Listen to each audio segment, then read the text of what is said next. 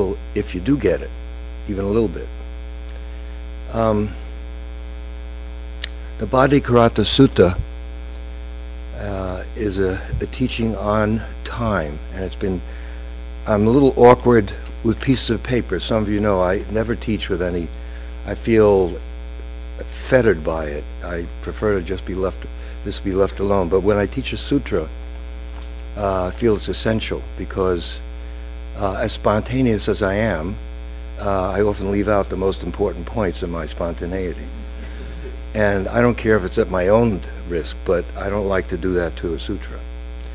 Uh, this sutra is one of the most important, and we'll, we won't be able to cover all the profound implications in just the um, amount of time allotted, but I hope I can get us started and then uh, see what it brings up for you when we have an opportunity to talk it over together. Um, so, the Bhaddekarata Sutta, it's sometimes translated as an auspicious day. Like, what is an auspicious day? But it's also been translated as on ideal solitude, and there have been four or five other translations. Uh, this comes the closest. Ideal solitude uh, is another facet of it. Um, let me, before I get to, I, I will read, I won't be reading the entire sutra, some of it is quite repetitive. Um, many years ago, a uh, Cambodian uh, monk uh, named Ajahn Maha Ghosananda used to come to the center and uh, he was a lot of fun and also a great teacher. He later became the patriarch of uh, of the uh, Cambodian uh, Cambodian Buddhism and led a march through the minefields of Cambodia. Uh, and he must have taken his own advice because whenever you'd come here, he would say something which this is in the early years of the center, the first and second year. And he would say something which was very hard to grasp what in the world is he talking about. And he would say, if you want to understand Dharma, it's a question of does time eat you or do you eat time? Do you know what, I, what he was talking about? Um, but it's now uh, rather clear. Um, so, what he was trying to say is understanding psychological time is uh, uh, vital because we're enslaved to time. Now, let's make a few distinctions, and as we go on, uh, maybe we'll see other distinctions and ways of using it in a common sense way. There's clock time, of course. We're here together. I'm carrying something that tells me, and it's very useful. But if you examine life, you'll see that a lot of what we call life is conventional. It's in other words, it's made, it's invented by us, by human. We didn't invent the tree or the sky or thunder. So there's a lot that's nature, let's say, natural laws, which we have nothing to do. Uh, we're now affecting, of course, we're part of it. I can hear someone think, what about global warming? Uh, but uh, there's a difference between that and, let's say, inventing television or uh, inventing a language. All the different things that the brilliant human mind can come up with, the computer in its many forms now. Um, so time is something we invented. It's the same as space. Uh, there's no such thing as miles, inches. We made that up. There's no such thing as 12 o'clock, 10 o'clock. We made that up. That doesn't mean it has to, that it's worthless. Uh, if we say how many miles it is from X to Y, it helps give us an estimate of how long it will take to get there, and we look at our watch because we've uh, done that. And uh, these are useful conventions that the human race has developed, and they're very useful in helping us to coordinate life so that we can live together in harmony. Very necessary. That's psychological. That's clock time, let's say. Then there's also physiological time, you could say, that is clearly the body changes as you age. And uh, as we look around, we're well represented by all the different age groups. I represent one. I hope it's very, very obvious. And where's my young tormentor? There he is. he comes every time I'm here to uh, drive me crazy. He's very good at it. Okay. Um, so it's clear that uh, something is happening. So what is psychological time, though? It's a little bit like virtual time. Uh, I got the idea from virtual from someone who used to come here who worked on the stock market. Uh, you know, people run, used to run around like crazy. Do they still? You know, you see it on TV, and I felt like this is insanity manifested on the floor of the stock market. Uh, and it was virtual. Words, there was a gap between what how the stocks were behaving and what it was how it was reported. But now it's within seconds. You know, everything is changing because of the computer, so everyone's right up to date. Virtual time is the mind makes up the notion of future. It makes it up. Uh, I'm going to, before we get into the sutra, just give you some obvious ways in which uh, what the sutra is getting at. Um, the mind invents a, a future, and it also invent it, it uh, retrieves the past. It goes back into experiences that have happened, which have left a record in our brain, and then they're retrieved, probably distorted according to the present. It's not like we're getting an ag- exact photographic, uh, exact re- uh, replica. We're not. Uh, we know that it gets uh, affected by the present. Uh, so, though the past is over with, the future is, has not arrived. It's not here. It's not, has not happened yet. The past has happened, never to return. Uh, and even what we call the present is problematic. Now, yet, uh, what Maha Ghosananda, Ajahn Maha Ghosananda was getting at, is that when time eats you, is that you don't examine, understand what psychological time is. And as a result, a lot of um, trouble for us humans if you eat time, meaning you understand time, you use it, but you, it is you don't let it use you, then you're no longer enslaved by psychological time. And I'm using a strong term. I hope that's a little bit clearer as the evening unfolds. Um, first of all, let's take a few moments. All there is is right here and right now. That's all there is. Let's take a. Is that? It may not be clear, but think about it for a moment. This is it. It just left. It, it just became the past. I just became the past. Just saying that it is the past became the past. And as for the future, the mind can make up whatever it wants to. It has complete poetic license and it's shameless. It can make up whatever it wants to. It can make up nightmarish uh, futures and incredible futures that await us. none of that's going to happen, not the way it says. Now, we're also going to get to skillful uses of the future and the past. Now, the present's a little bit more puzzling for people. Even the present doesn't exist. Uh, there's a, a, Zen teaching where there's a, in ancient China, there was a, uh, a scholar who had mastered the Diamond Sutra. That's a central teaching in the Zen tradition. And he was known throughout that part of China as someone who was called the master of the Diamond Sutra. And word got to him that there was some Zen master in another part of China who took issue with something he said. And he wasn't a scholar, he was just uh, something called Zen, Chan, they called it in China. And he took issue with it, and he felt, who is this upstart who takes issue with what I'm saying? He's not even a scholar. I've studied every different uh, commentaries on it. I've seen the Indian sources of it. I've gone through here.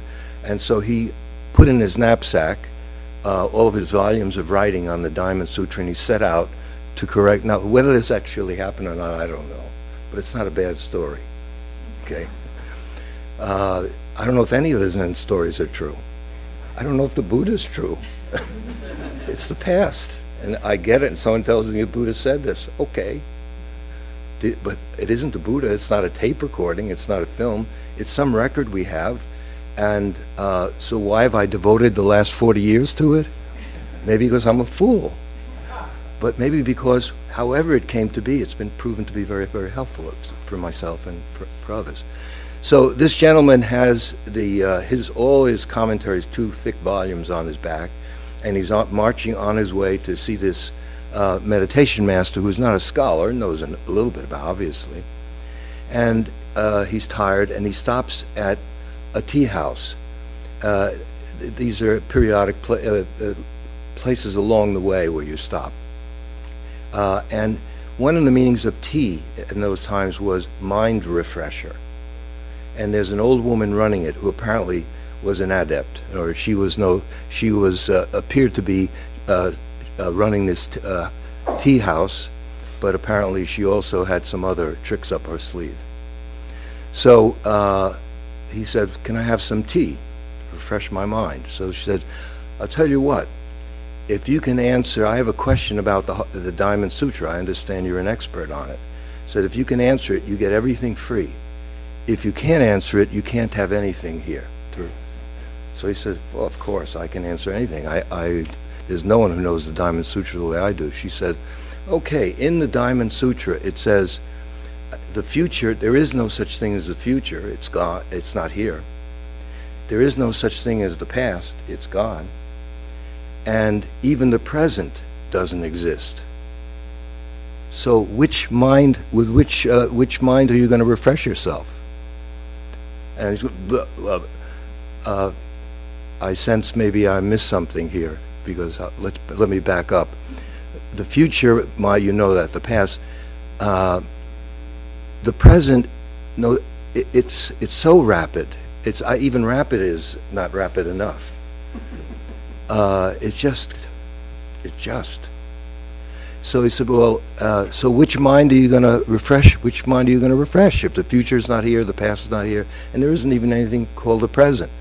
And so he couldn't answer it. And so as the story goes, she turned him down. He got no tea that day to refresh his mind. So, uh, and then there are, the story goes on, different versions of it. He goes to the Zen master, and of course, it always ends that he bows down and says, I have all these uh, commentaries and intellectual understanding, but I didn't really understand what it is. Please be my teacher and help me to get enlightened. You know, it always has a nice Hollywood ending. this is long before Hollywood, you know. Uh, we humans like to have a nice future awaiting us that the mind makes up. Heaven, each religion seems to have a different version of where we go. And uh, some of them sound pretty great. And also where we go if we're bad boys and girls. Now, something I don't mean to tread on anyone's religious beliefs, uh, but it is a fact that if you read the major religions, they have different stories about what happens after the physical body dies. That's the future. Okay. So, um, psychological time. Uh, if you do something, those, those of you who new may not have had any experience with this, but many of you here, take something as simple as breath awareness, which typically we start people here um, by just sitting down and sitting down in a comfortable upright position and just becoming aware of respiration, of breathing. And when you begin, I've known no exception to this, uh, you'll see that the mind is wild and it, it doesn't want to be in the present moment. This is all this is about is the present moment. It's about now. Now is well known now, isn't it? Be here now, power of now, the voice of now. Now is in, along with mindfulness, organic, and, and non-glutinous. Okay. Okay. So. Um, help me, it, the early stages of senility is settling in. Where was I? Yes, you, so you're following your in, in breath and your out breath. And everyone discovers that their mind is wild. Some people get very discouraged and don't come back. Uh, everyone is, uh, is, is really shocked or doesn't feel so good about how wild and full of uh, torment or it's just uh, constantly being stirred up. It's here. But if you look carefully, you see mainly it prefers to be in an imaginary future or a past that's over. Check it out. Those of you who are new, when you go home, just follow your breathing and see if when you're distracted, uh, I'm not going to say all the time, but you'll see that a good deal of the time the mind has learned to prefer an imaginary future to a past that's over with. And the practice is learning how to very gently we, we start simply with just a breath. But as you know, those of you who've been doing this practice, it doesn't end with the breath. We're learning how to be in the present moment in every situation, not just in formal meditation, but every aspect of life. Coming back to here now, here now, here now. And what you find, if you pay attention, it's so obvious. The mind, it's a struggle between what is, that's the present moment, and the mind's obsession with what used to be, what should be. In other words, what it's concerned with is how I used to be, how I am now, and how I will be. And we have different scenarios. If you come here, I was uh, just very greedy, angry person, but now I'm here I'm learning how to meditate and study the teachings of the Buddha. I will be a fully enlightened, compassionate, wonderful human being, uh, radiating metta and kindness and compassion wherever I go. Um, maybe. That would be nice. Okay, so. Um,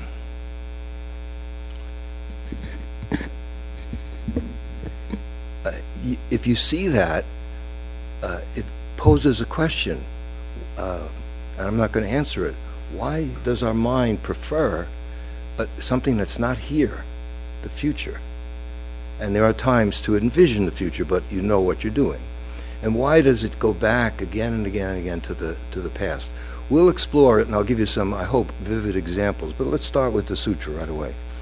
First off, um, the reason I feel awkward with this, the way I was trained, I was trained many years ago by a Korean Zen master, and when he was training me to be a teacher, he said, "Here's how I think you should teach." He was a little different with each person he was training to, teach. He said, "You should teach like a jazz musician." So I said, "What?" This gentleman from Korea is telling me I should teach. He said, "You get a theme and then you just blow." so he was on. To, that's my name. I'm comfortable with that.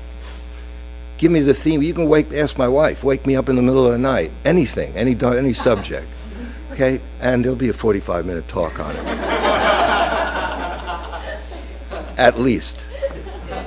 Okay, so, uh, but when it's a sutra, uh, that 45 minute talk might leave out, like I've, I've given spontaneous talks on the Four Noble Truths and, le- and uh, skipped one of the Noble Truths. so it's very spontaneous, but uh, sometimes there's some, f- there's some limitations to that approach. Okay, so when I take up a sutra, I have respect for it. Uh, it's a translation from the Pali language. For those of you who knew, Pali is in the same family as Sanskrit. Uh, it's a it's a more uh, daily life version of Sanskrit, and there are a lot of words that are identical or similar or pronounced somewhat differently. And uh, I would encourage you to read them. Now, many people don't read them because uh, it's at the time that the sutras, uh, there, there were no books. It was written on palm leaves. Well, first was memorized. So for years, people had to memorize the teachings. And as a result, they developed very powerful memory. But also, things had to be repeated over and over again to help a person remember the key points of these teachings, of these discourses, not just of the Buddha, but in ancient times. Okay, so as a result, uh, they're not so juicy as reading uh, because they're kind of telegraphic and austere, and uh, most people prefer to just get it uh, a different version of it. However, um, having read a fair number of the suttas, uh, I'm not saying if you if you if you should open to open up a sutra and start to read it, and you find that you can't relate to it, you give it an honest try. It may not be right for you, but a lot of the sutras, what I the reason I like to teach them, because I've given a different one every Wednesday night, is uh, because I like to breathe life into them. To me, they're very alive. At least the ones that have been for me. Uh, so that if you if you get past the language barrier. Uh, these are teachings that, if they have any value at all, they're universal. They have to. They're they're beyond time. Be, now, the particulars of each culture, of course, are time bound and culture bound, but the es- essence of it, suffering and the cause of suffering, seems to be no different in ancient India than right now. The content, of course, varied, but people were suffering even in such simple times and these teachings emerged. So um, that's the long and short. I'll get a little bit more comfortable in a few minutes. Well, probably what will happen is I'll ditch the sutra and I'll just rant and rave. but let's see what happens.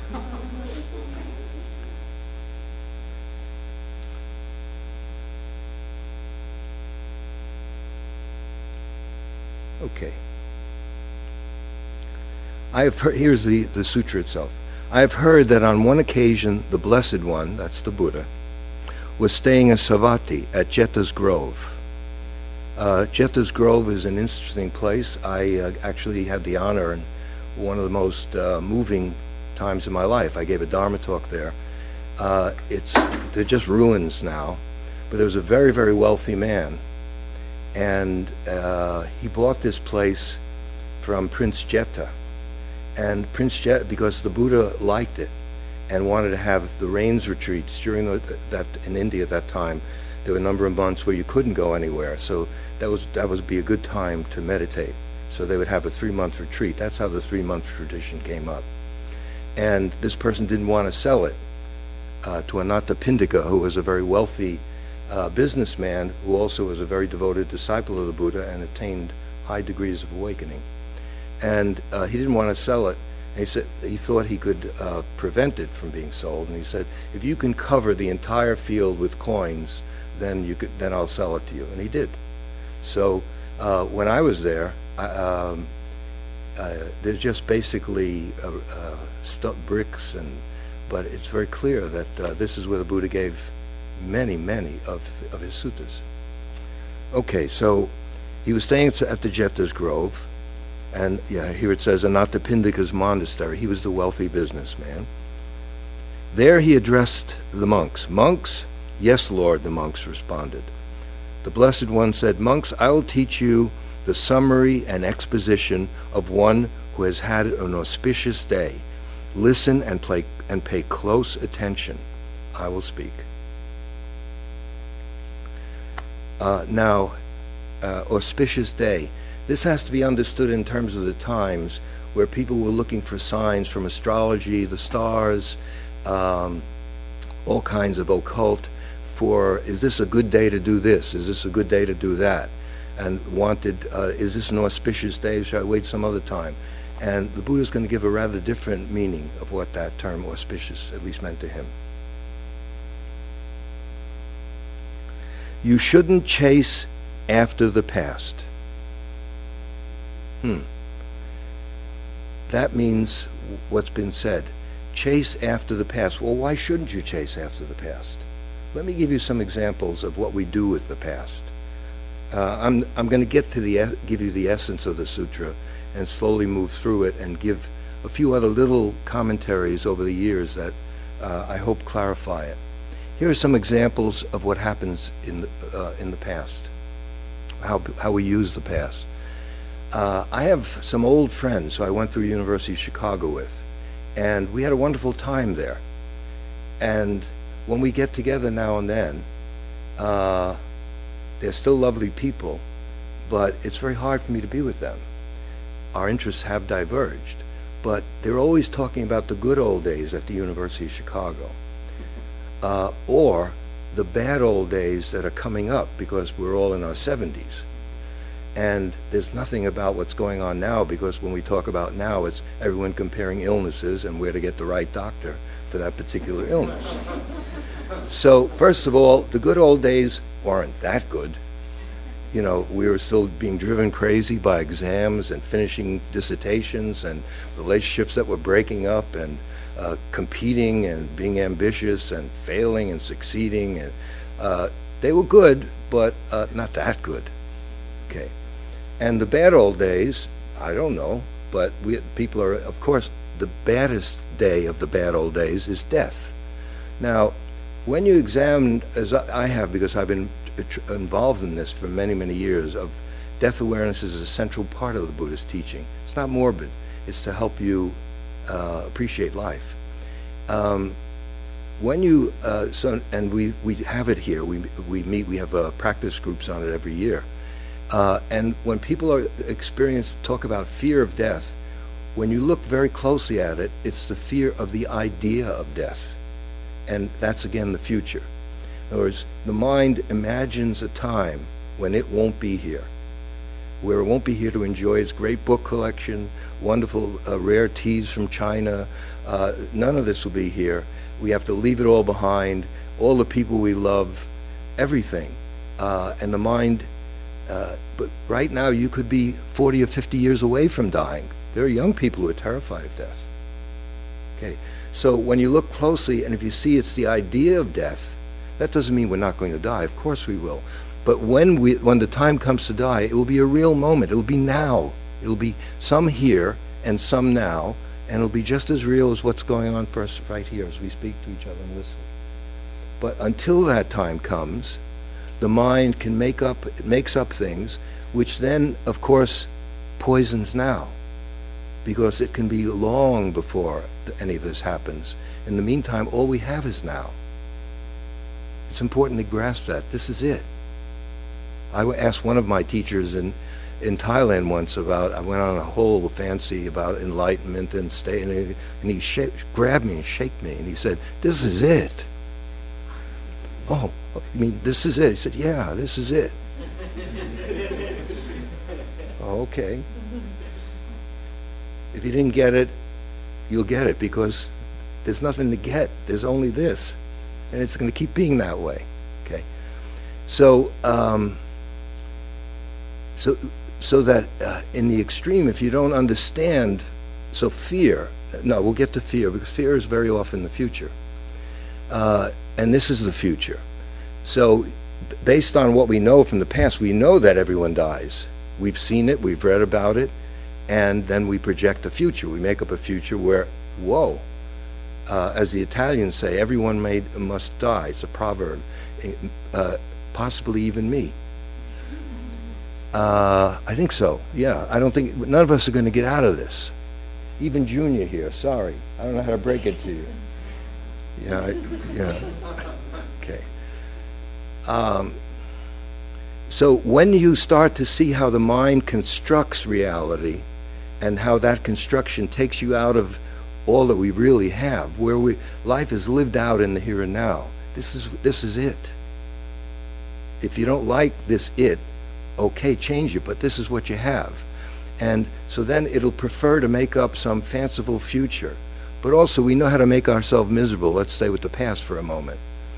Um, fr- my wife is from Russia, from the old Soviet Union, and I, one of her friends uh, had two husbands, both died in the gulags in Soviet Union. And so my wife, could you help her? She's so tormented, and uh, this was a long time ago that both of them died. She married uh, someone who was, when Stalin was imprisoning a whole bunch of people, she imprisoned this woman's husband. It was a time when Stalin, he always was pretty crazy, but he, he all kinds of poets, writers, doctors, anyone who was who had a brain in their head and might threaten him, send them off to the gulags, and many of them died there. Okay, and then she married his best friend, and he died there and she had two sons, and I got to know the, the two sons, and they love their mother, but they can hardly be with her because in talking to her, she didn't want to go near anything like what I'm saying tonight. For her, she was holding on to the past. Uh, this sounds weird, but maybe some of you know we all do this sometimes. Holding on to the past, she wanted to suffer. There was something in her that couldn't let go of the past. And my suggesting that if you could be aware of that wound, in other words, that happened 50 years ago. Uh, what about now? What about being with your sons now? Uh, without this always being between you. And what we did come up with, which won't surprise you, is that uh, she felt that if she uh, became free of the painful memory, it was as if she didn't love those two men. And say it has nothing to do with that. And if they were alive, you know, now, pot, you know, they're over, they're watching over me. I don't know if anyone's watching over me, but people do talk that way. I know that Joe's gone, but he's he's watching over me right now. He's going to help me out, and he looks after me. Maybe he is, but I don't know. It doesn't have to be Joe, you know. It could be Jane or whoever. Uh, some of you may know, but I don't. I don't know. Uh, and somehow they wouldn't suggest you better keep suffering over what happened to us if they cared about her. They say, for goodness sakes, we're, we're on the other side. We're okay here. Even that, I don't know if that's true, but I'm, I gotta say something. Okay. so, uh, she can't let go of that because uh, that's a large part of who she is. And to let it go, she can't envision uh, that. Now, I don't want to go deeper than that because you, some of you are therapists and you know, of course, all kinds of things could help her, but she's got to want to be helped. So some of us repeat wounds from the past again and again and again. I'm sure, maybe not Junior, you haven't been around, you haven't been cuffed up, you know, pushed around by life enough yet. Maybe you'll be fortunate and get out, get through this without that. But most of us, we have our ups and downs. There's some wonderful things in life as the Chinese put it, the 10,000 joys and the 10,000 sorrows. I found it to be accurate, no matter how much you meditate. They don't go away, but you learn how to relate to them in a way that makes a huge difference. So, um,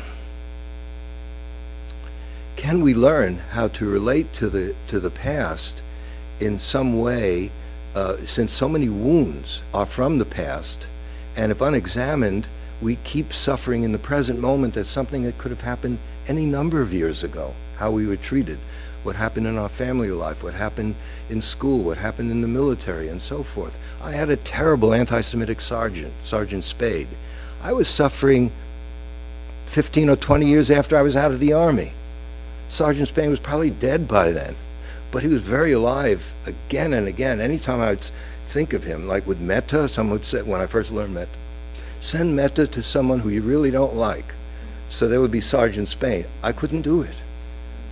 That son of a, I can't, why would I send him that? He tormented me for months until something, well, it ended okay. But, uh, so it, if you start to see it at a certain point, I, I did see it, it's, it's like a bullet is lodged inside of you. And if you're not extracting it, it's taking its toll on the system. And yet it's possible to extract it. And the, in, in, uh, in the Buddha's teaching, it's through awareness and insight, insightful seeing. When you see this, I'm putting in words, but that's not what has the healing power, not the words. When you see that this event is over, and what you have is a trace, a memory of it, and you look at it very carefully without judging it. You're not for or against it. You let it tell its story. It plays itself out. It's as if you digest the wound, and then you're done with it or at least it's dramatically less painful. And it's so you can heal wounds in the past in, with this practice, but you can only do it in the present moment because that's all there is. So the past uh, is very much with us, and somehow or another, uh, this is radical. The Buddhist teaching is always radical because it's telling you that to look at life and to relate to the same life that everyone else lives, but in a new and fresh way. We're learning how to relate to the past in a way that most of us don't relate to the past. And that is to see it as something that's over and that has left a residue. It's left its a trace in our consciousness. And something in the light of awareness, the healing takes place. One meaning for mindfulness, mindfulness for those of you who are really new, is a key term, sati in in this teaching, is that which sets things right. It's not a bad. There are a number of meanings to uh, to sati, mindfulness, but one of them is that mind state which sets things right. And if you've been practicing for a while, you know that whatever it is, if you're really mindful of it, and mindfulness has no judgment in it, it's like a clear mirror, uh, something happens that's usually beneficial. Okay. Um, so, the past, we can then, we can also romanticize the past, like I think my friends from the University of Chicago did to some degree, because the, pain, the present doesn't seem to be providing us with enough fulfillment. So uh, we keep, keep that alive. We make up a past, bring it into the present moment. In the meantime, how can that be as alive and as vivid as the throbbing uh, of real life that's going on here? It's a memory. It's a memory that has certain, uh, you could say, energy and that energy makes us feel better than we're feeling with what's happening here. But what the practice is saying is if you look at what's happening here, that can take you to a place that's way beyond, the, in a sense, the pathetic pleasure of reliving a fake past or somewhat distorted past, let's say. Uh, with aging, it's a big one. Uh, I can speak from my own experience. I've learned a lot of how to age. It's a it's a real art, and there's no question that you can learn how to age. And age, old age, of course, your body will go through problems, but you you can have a very you can have a good time. One of the main ways I've seen it myself is that you compare yourself, your capacities, to how you used to be. So, for example, I'm a long, uh, I walk a lot and long distances and fast. I always have. I love to walk. Um, I have to admit, don't tell Michael and Ryan, I don't like the formal walking too much, but just out, you know, on my own in nature or on the street. But you know, this, you know, lifting, moving play, lifting. If you're from Brooklyn, you can't do that slow stuff. My nervous system is just not, just not, I can't do that. I can't do Japanese tea ceremony. My nervous system can't handle it. Okay, if they came to, to Brooklyn, they would go crazy by everything, how fast everything is. Okay, so um, where am I? Who's my prompter? What? Yeah, aging. Yeah. Okay. Okay. So, so let's say, uh, do I need to explain that one? I'm a specimen. All right. Uh, I used to love to take a walk to Brookline from Cambridge and go straight to Brookline. I could make it in good time enjoying it. I really enjoy walking and straight. And then a few a number of years ago, I discovered about midway through huffing and puffing, and and I didn't honor it. I sort of pushed myself, and it took a lot of the joy out of it. I made it into some kind of endurance test of getting ready for the, what the walking Olympics, for geriatric walking Olympics. uh, and but then finally I realized, duh, I see, I don't have that capacity anymore. And if I keep comparing myself of how I was with how I am now, uh, I'm going to spoil now. And and I keep telling everyone else this is it. So I better listen to my own stuff. So I just sit, pause, and I sit there. There's a park about halfway through in Brookline. I sit down. I enjoy the trees, children playing. Maybe three minutes, five minutes, follow a few breaths. I'm refreshed, and I finish the journey. Um, this one I've said a number of times. Some of you have heard it. Coming home from the dentist in Brookline, I uh, this is just a few years ago. I get on the T, and it's all the seats are taken. I'm holding on to the strap, and uh, suddenly the woman sitting, a young woman, I would my guess would be around 20, 21. She looks at me, smiles, gets up, and points and gives me her seat. I said, "Oh, how what a, a lovely woman! How nicely brought up she is!" You know, and I assume she's getting off at the next stop. So I sit down. I'm happy to have the seat after the dentist, sure. And she doesn't get off the next stop. Hmm, it's probably the stop after that. And she doesn't get off after that one. And she doesn't get up. Suddenly, my mind became panic-stricken, hysterical. And what it was, it was, it went uh, crazy. And it was saying like, "Wait a minute."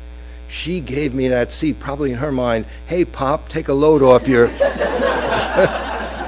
you know, hey, uh, hey, old timer, I know it's, hey, Gramps, you know, like, you know, saying, I'm the person who gives up. I give up, I give up my seat for people. No one gives it up for me. I'm not that kind of, but I'm sitting there, and at a certain point, she didn't get off at all. We both went to Park Street and got off at the same stop.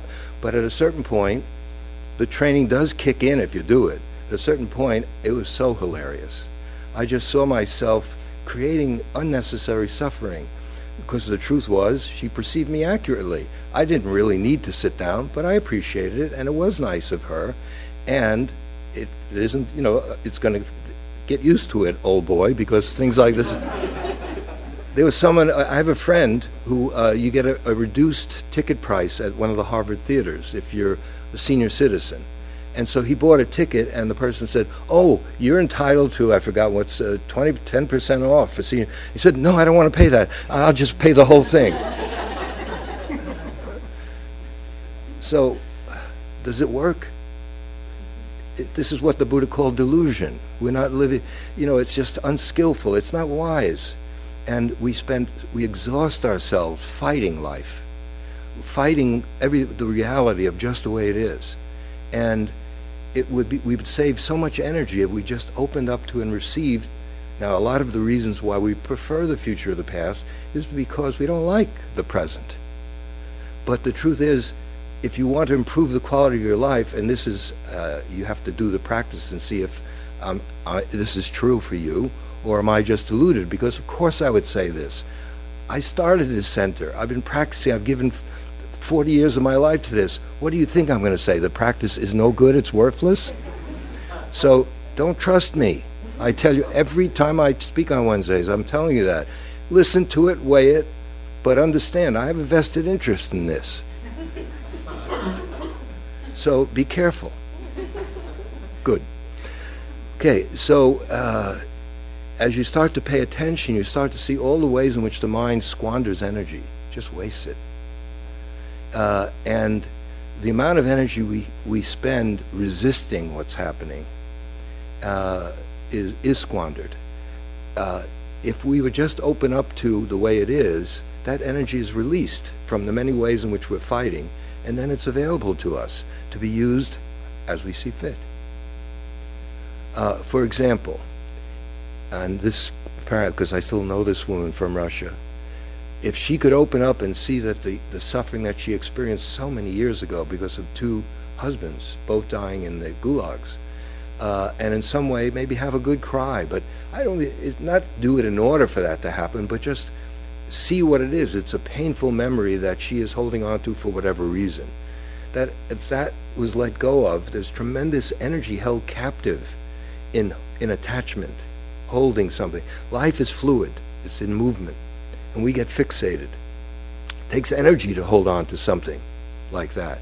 And if she could see that and let go, that energy is freed. It's liberated, and then she can use it in ways that, like, her sons would be more, would be happier to be with her. Uh, she could enjoy the simple joys of the day. Right now, um, it's not happening. Okay, so uh, you you can see what I'm getting at. So the past, we, for some reason, that's now that would, uh, Maha Ghosananda would say that is, the, that is time eating you. In words, because it's unexamined, duh, uh, we're living in a reality in, in such a way that really is not, it's not wise or compassionate for ourselves. And if it isn't for ourselves, it affects everyone in our life. She's affecting her sons.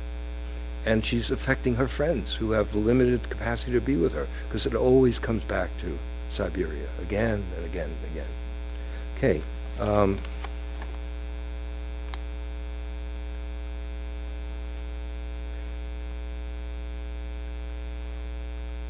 I will teach you a summary and explanation of one who has had an auspicious day. Listen and cl pay close attention. As you say, Lord, the monks played, the Blessed One said, you shouldn't chase after the past. Okay. I think you have endless examples, but I'm giving you one. I've given you enough. I think you can, you have your own probably or place expectations on the future.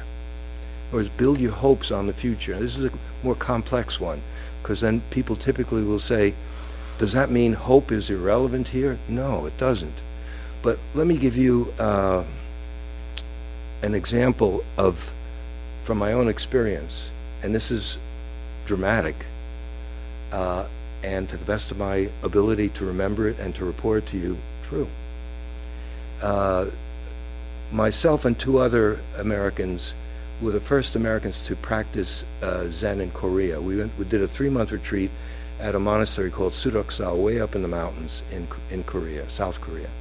Obviously not North Korea. Um, and in this three-month retreat, I was the only lay person. Everyone else was a monk.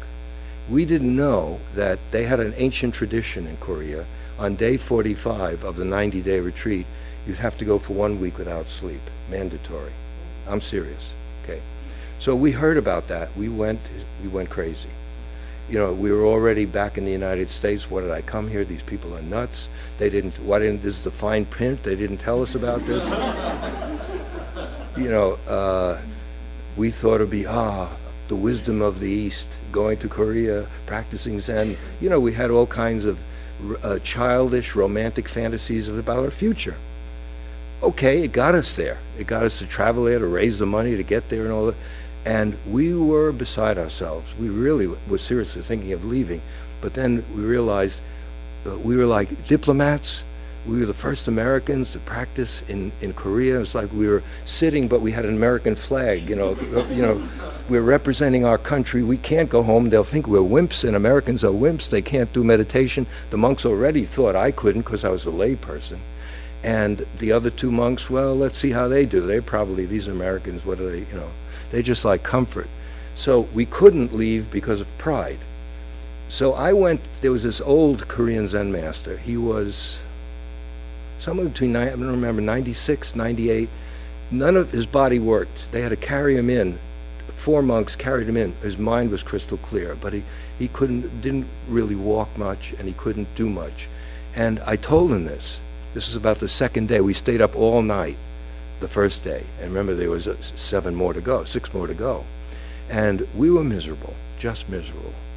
And so he listened to me carefully, and then he said, Look, what is so difficult for you, granted, staying up for seven days is a difficult thing for a human being to do, but it's been done many, many times over the centuries. Saying, like, now, part of why it's so unbearable for you is you're carrying around the idea seven days without sleep. And that is just making things worse. Now, if you just take, take each event in this moment, time to sit, sit. Time to do walking, walk. Time to go to the bathroom, go to the bathroom. Time to eat, eat. Time to sit. Just take it moment by moment and watch how your mind makes up a seven day scenario where uh, you go insane, uh, they carry you out, you fail, uh, where the uh, ambassador from uh, America uh, tells the president, and you know, we're never allowed to. I don't. okay. and it was so helpful. Was it difficult? Of course. Would I inflict it on anyone here? No. First of all, you wouldn't do it, would you? Of course not. So that's why I wouldn't try it. Uh, but by just taking it moment by moment, it was a lot easier. Just a lot easier. And we, and we got through it. And so it was a simple advice. It's sort of, in other words, you're burdened by an imaginary future that is much worse because what your mind is making up about what it's going to be. And if you see through that, this is the mind inventing a future. And that falls away, it loses its power. You still have a difficult task. And, and people, we definitely got sleepy, everyone did. And everyone would rotate it. Uh, you would carry a stick. It was called the stick of compassion, right. and and you'd give it no actually you'd bend it was you would whack the person if they if you knew what you were doing in the right parts of the back, and suddenly that would perk you up. In fact, you're supposed to ask for it. But if you're asleep, you can't ask for it, so they volunteer at you. no, I, one monk came over. He was supposed to do go like this. In other words, ask to be hit by the stick because you're getting drowsy. This person was like this. so the, the, monk just took him. Wasn't me. Monk t- took him and he said, "Ask for ask for to be hit by the stick." So the guy went, "Please hit me with a stick." whack, whack. Okay.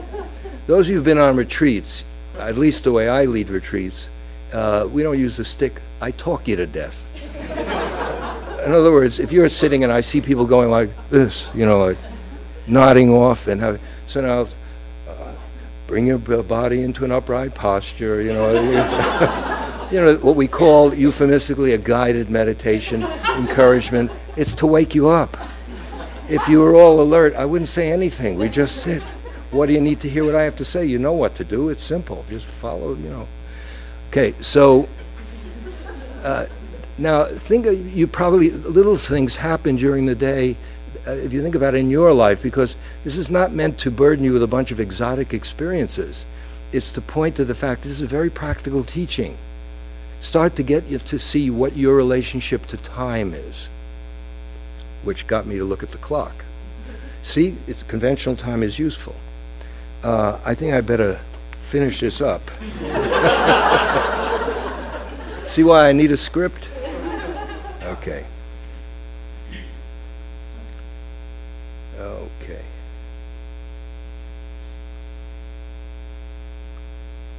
Okay. Uh, so remember, it's don't chase after the past or place expectations on the future. What is past is left behind. This, these are the Buddha's words. The future is as yet unreached.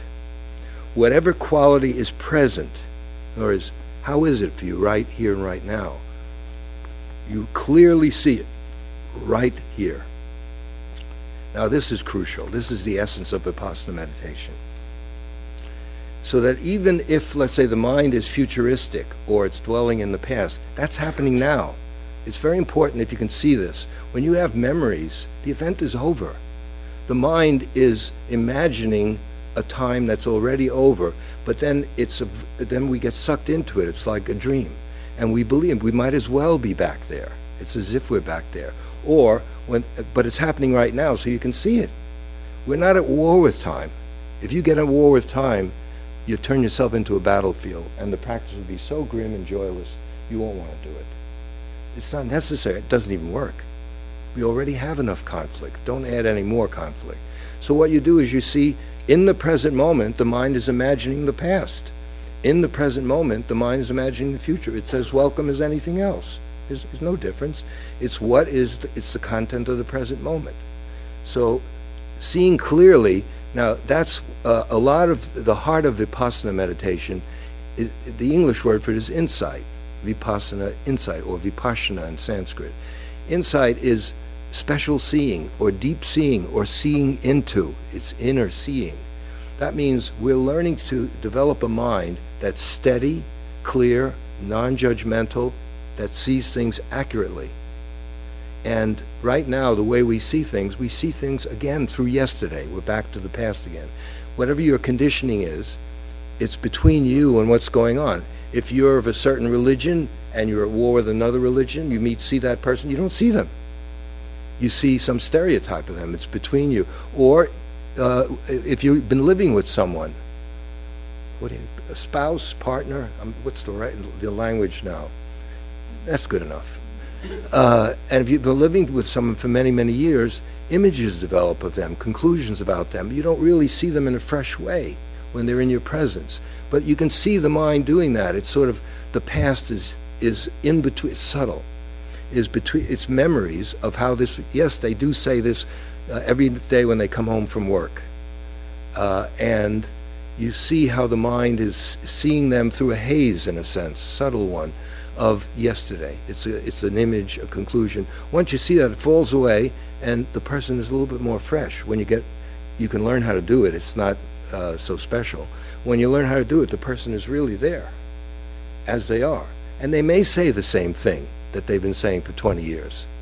And you also see that your mind is seeing through your preoccupations, your images. And once that falls away, uh, what you say, what you behave, what you do, uh, it can be what you would do anyway, but it has a different energy because it's based on, it's alive. Uh, the practice, another way of saying the Buddha was fully awakened is saying the Buddha was fully alive. Fully alive means no separation no separation. Our practice is learning how to widen our capacity to receive our own experience without judging it intimately, to enter co- into communion with whatever it is you don't want to enter into communion with. Fear is a big one. I have to, but you, we've already dealt with it. But I just want to make sure you have this because it can help you a lot. A lot of fear, not all fear, some fear is intelligent uh, it's warning you about, hey, if you do this, there's a good risk that you might be da da da. da. Fine, then do something about it or avoid it. But very often, there's a difference between the capacity of the mind to think, which is good. That's what part of being human, and the compulsion of the mind to think. So when the mind uh, has fear about something and then it repeats it to, to itself over and over and over again, then it's not really helping you, especially if you're not acting on it. Maybe there's nothing to do. But if you examine fear next time you do it, I think you may find that many fears, perhaps most, I have found this to be so, but see if you do. The soil out of the, where the fear grows, just like a plant, is thinking and the thinking is about some horrible future, uh, something in the past that's going to happen again. Maybe you had a, a, relationship that ended painfully, and you have a chance of making a new connection with someone else, and suddenly you find yourself ambivalent or pulling back. And fortunately, we have armies of psychotherapists who are glad that you're that you have this uh, problem, and also meditation teachers because if you weren't suffering, I'd have to get an honest job. I've had those honest jobs. I'm happy doing this. Okay. Um, so as you begin to see that the root of the fear is not necessarily it's thinking about it, the future, and as you look at it, it's not that you have to analyze it. It's it's patently obvious. You realize the mind is making up something, and then of course the reaction is fear. As you see through that, that starts to lose its potency. Maybe the first time you don't want to look at it. Well, part of a training in vipassana, a large part, we call samadhi, we're enabling, the, we're training the mind so it's steady enough stable enough so it's not pushed around by the different states that visit. Look, your, the quality of your awareness can become like a flame, so that no matter what's in front of it, the awareness is stronger than it. Uh, can you even just imagine that? You're already really free. You're certainly very, you're way on your way to being free because you're not intimidated by your own productions. It doesn't seem that way. It seems like this is happening to me, but when you look carefully at it, it's you're you're playing all the parts. The stuff is coming from your mind. You're looking at it. You're intimidated by it. You identify with it. Then you have to do something about it. It's it's a uh, a one-person show. But when the mind is deluded, it doesn't see it that way. So awareness starts to show you the truth. That's when the Buddha says, "Be a lamp unto yourself." That's what he means. So we're developing a quality of seeing. Seeing clearly and accurately is what will free you, not belief in I believe in the Buddha, I believe in the Four Noble Truths, uh, and you can you can go like this 10 million times and bow down 10 trillion times and chant till you have no voice left. It, in this path, this is a wisdom path. It's seeing clearly how we're living and unlearning what needs to be unlearned because it, it, it's not working. So we're learning how to live wisely. We're getting to we're getting to the finish line. Don't give up. Okay. So what is past is left behind. The future is as yet unreached. Whatever quality is present, you clearly see it right there. Right there. It's said twice for emphasis. In other words, here, this is it. Not taken in. I mean, in other words, not taken in means not taken in by it. Not so getting lost in it, believing it, believing in your thoughts, and then once you make fear, you have fear. Okay, not taken in, unshaken. That's how you develop the heart. Ardently doing what should be done today. See, a lot of uh, of what this is all about is we humans have an incredible ability to postpone. What we know is we have to do. We just don't do it for all kinds of reasons. Okay. Ardently doing what should be done today, for who knows, tomorrow, death. There's no bargaining with mortality and his mighty horde. Whoever lives thus ardently, relentlessly, both day and night, relentlessly is not the best word for that.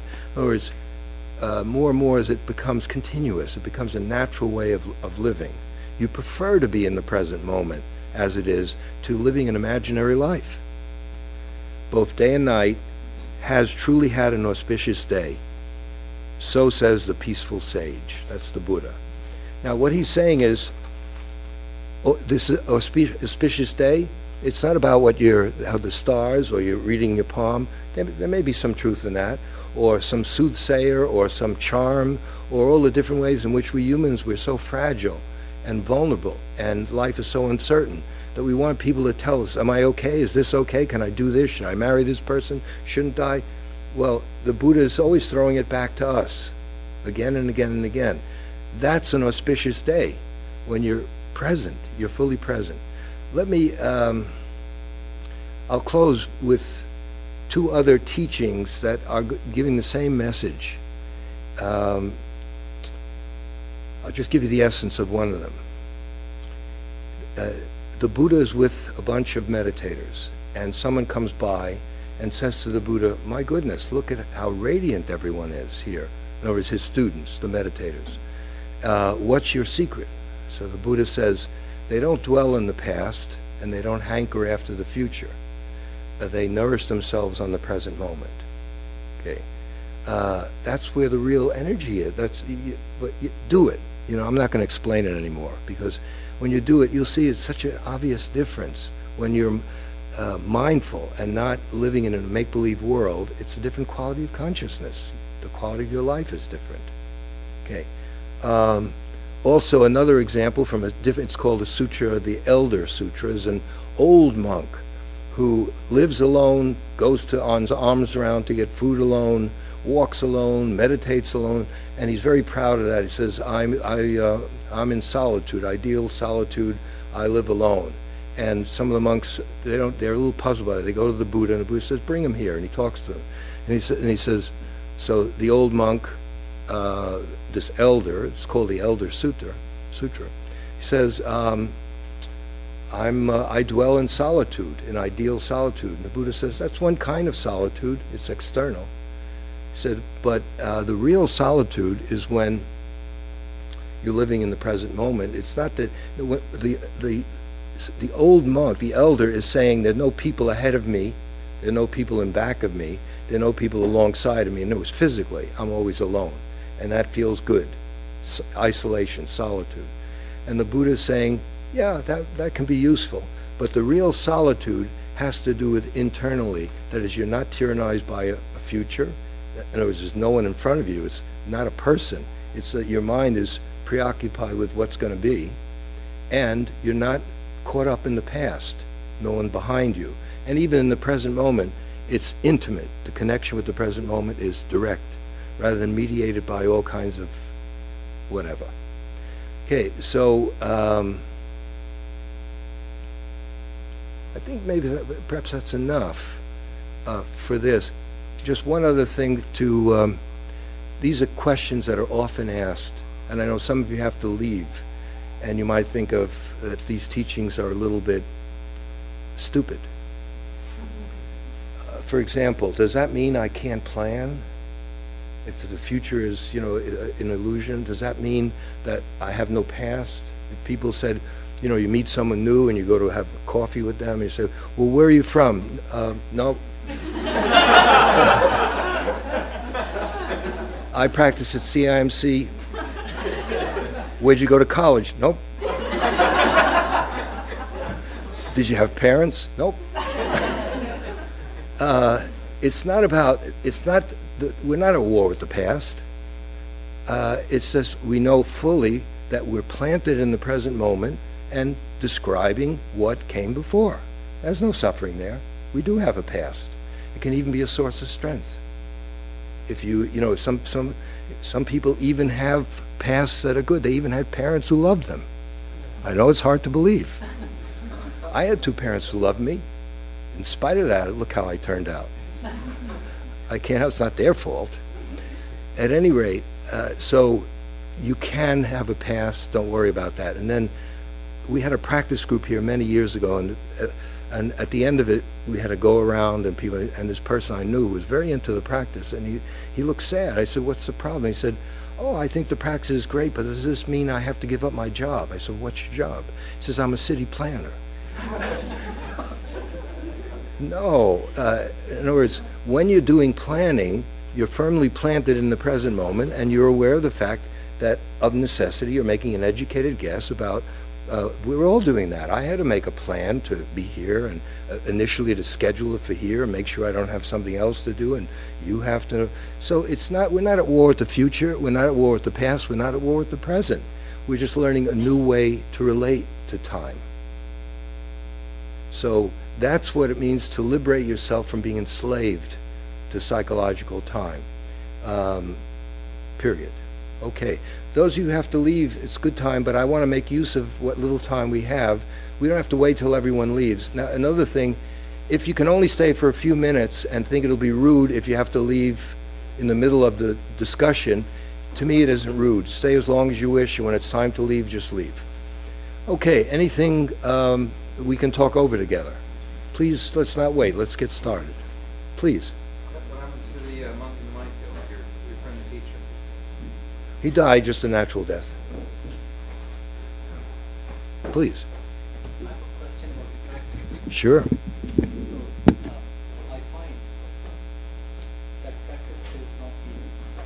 It's not, if you make, in other words, it's difficult?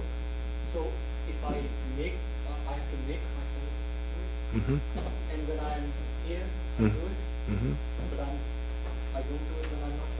Yeah. Is it torture even here? sometimes. Yeah, of course. Now I'm going on a, uh, long journey, I'm moving away, so I can't be here. So I'm taking a long drive across the country, and where I'm going, Midwest, there is no place like this. You sure? Um, Probably? I don't know. I- I- There, there are more and more places that are, are starting to pop up. So how do I? Yeah. Let's, but let's go back to, the- let's go back to the grim, joyless thing first.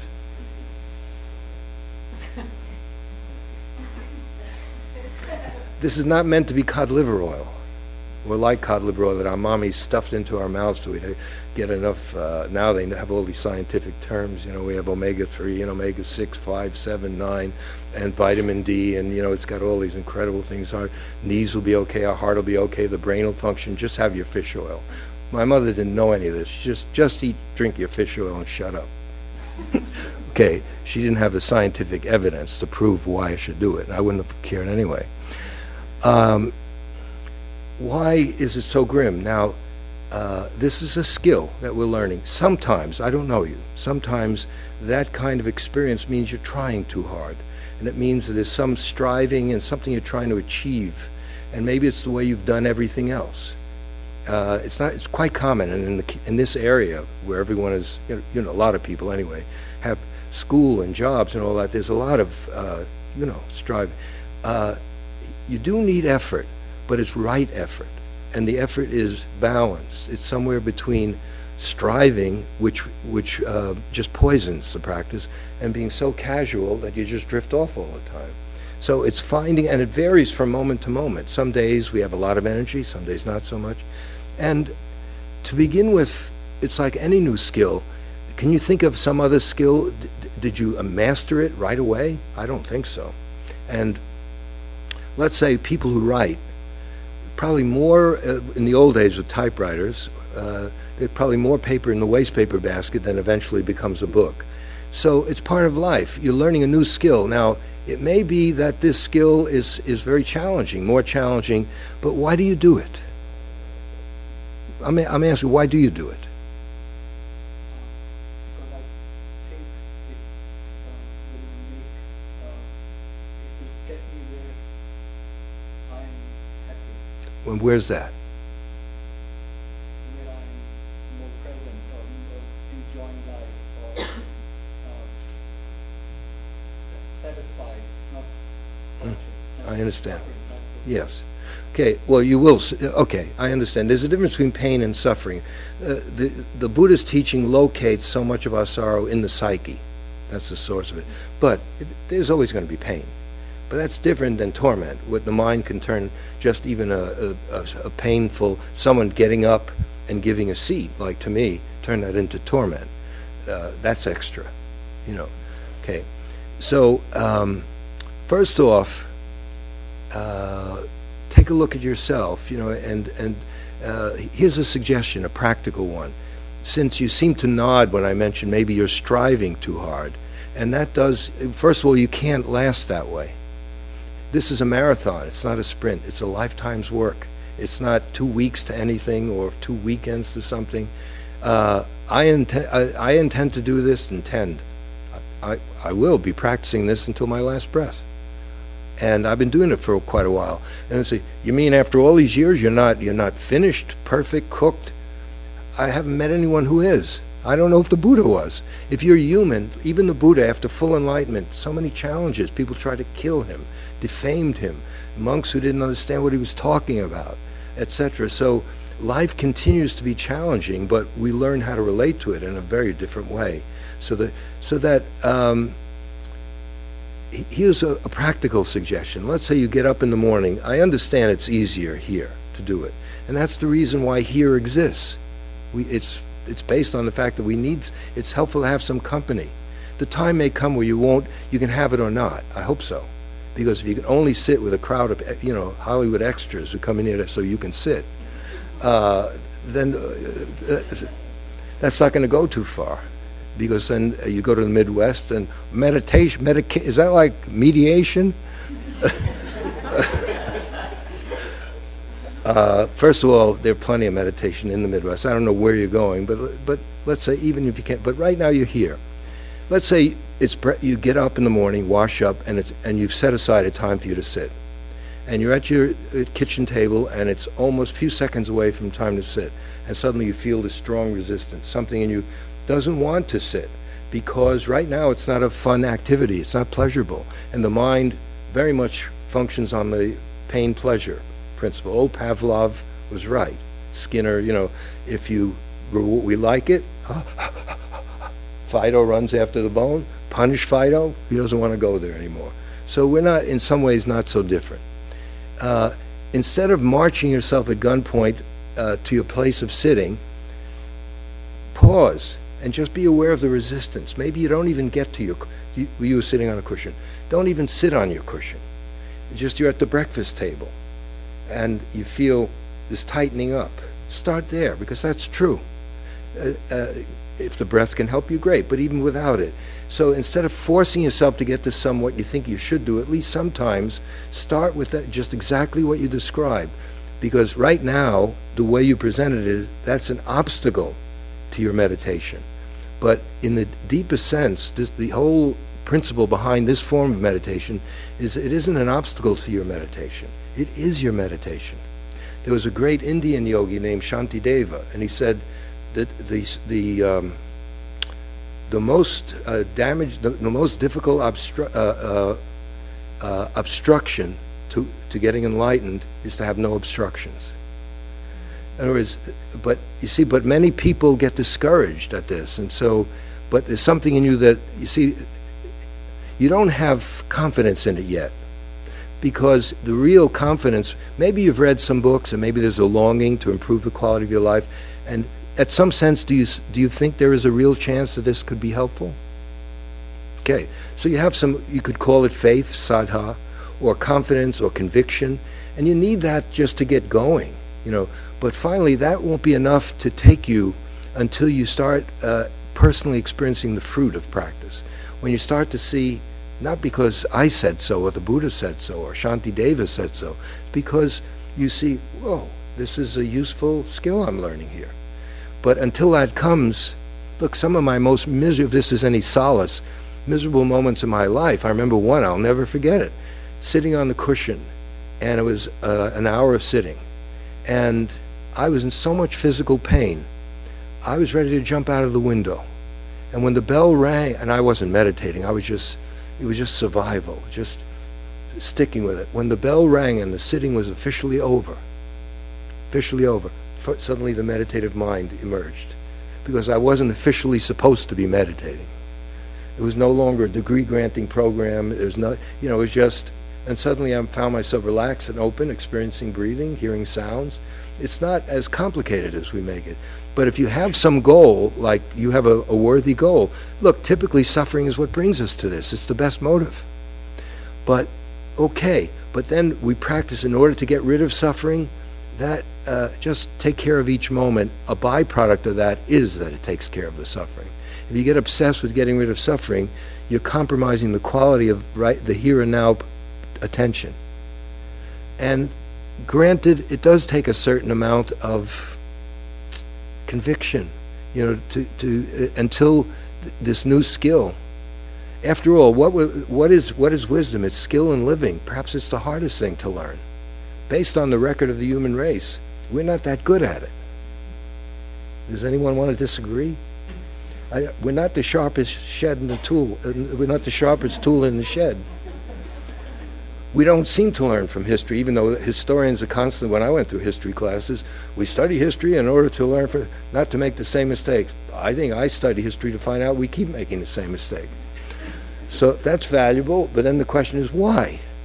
Okay, so there's something important we're not learning, and that is wisdom is the art of living. Okay, is that going to be uh, easier or harder than the art of learning how to bake a cake or how to uh, hula hoop? Or how to do surfboarding or other things that at first we're not doing well. So uh, keep at it. Now, when you're with a group, great. But let's say when you're not with a group, maybe the mind will throw up, oh my God, I'm on my own, this is horrible. become aware of all the psychological clim, the psychological climate that in a way is making it harder for you. Here's what my Korean teacher would say, don't make hard, difficult, and don't make easy. Don't make anything. It's just what it is. It's, don't name it, you know, because once you name it in a way, you poison it. You know, because words are very powerful conditioners. Am I making a little bit of sense? Where are you going in the Midwest? Indiana. There's a, a very wonderful Zen, Japanese Zen teacher there, Okumura. It's a Soto Zen. There's going to be a lot of Japanese ritual and ceremony, and everyone has a Japanese name, which I put in 10 years of that stuff. I've had enough. It- it- it's hard enough just being an American Jew, to let alone, you know, on top of that, Thank you for listening.